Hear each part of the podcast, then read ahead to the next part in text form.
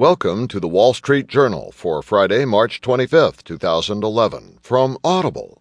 Today you'll hear NATO to lead no-fly zone, and also Japan, the business aftershocks.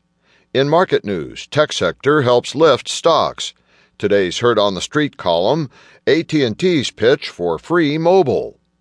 Plus today's editorial, in Ahead of the Tape by Kelly Evans, will home builders trip in a double dip? And from Personal Journal, how to figure out what you'll need to retire.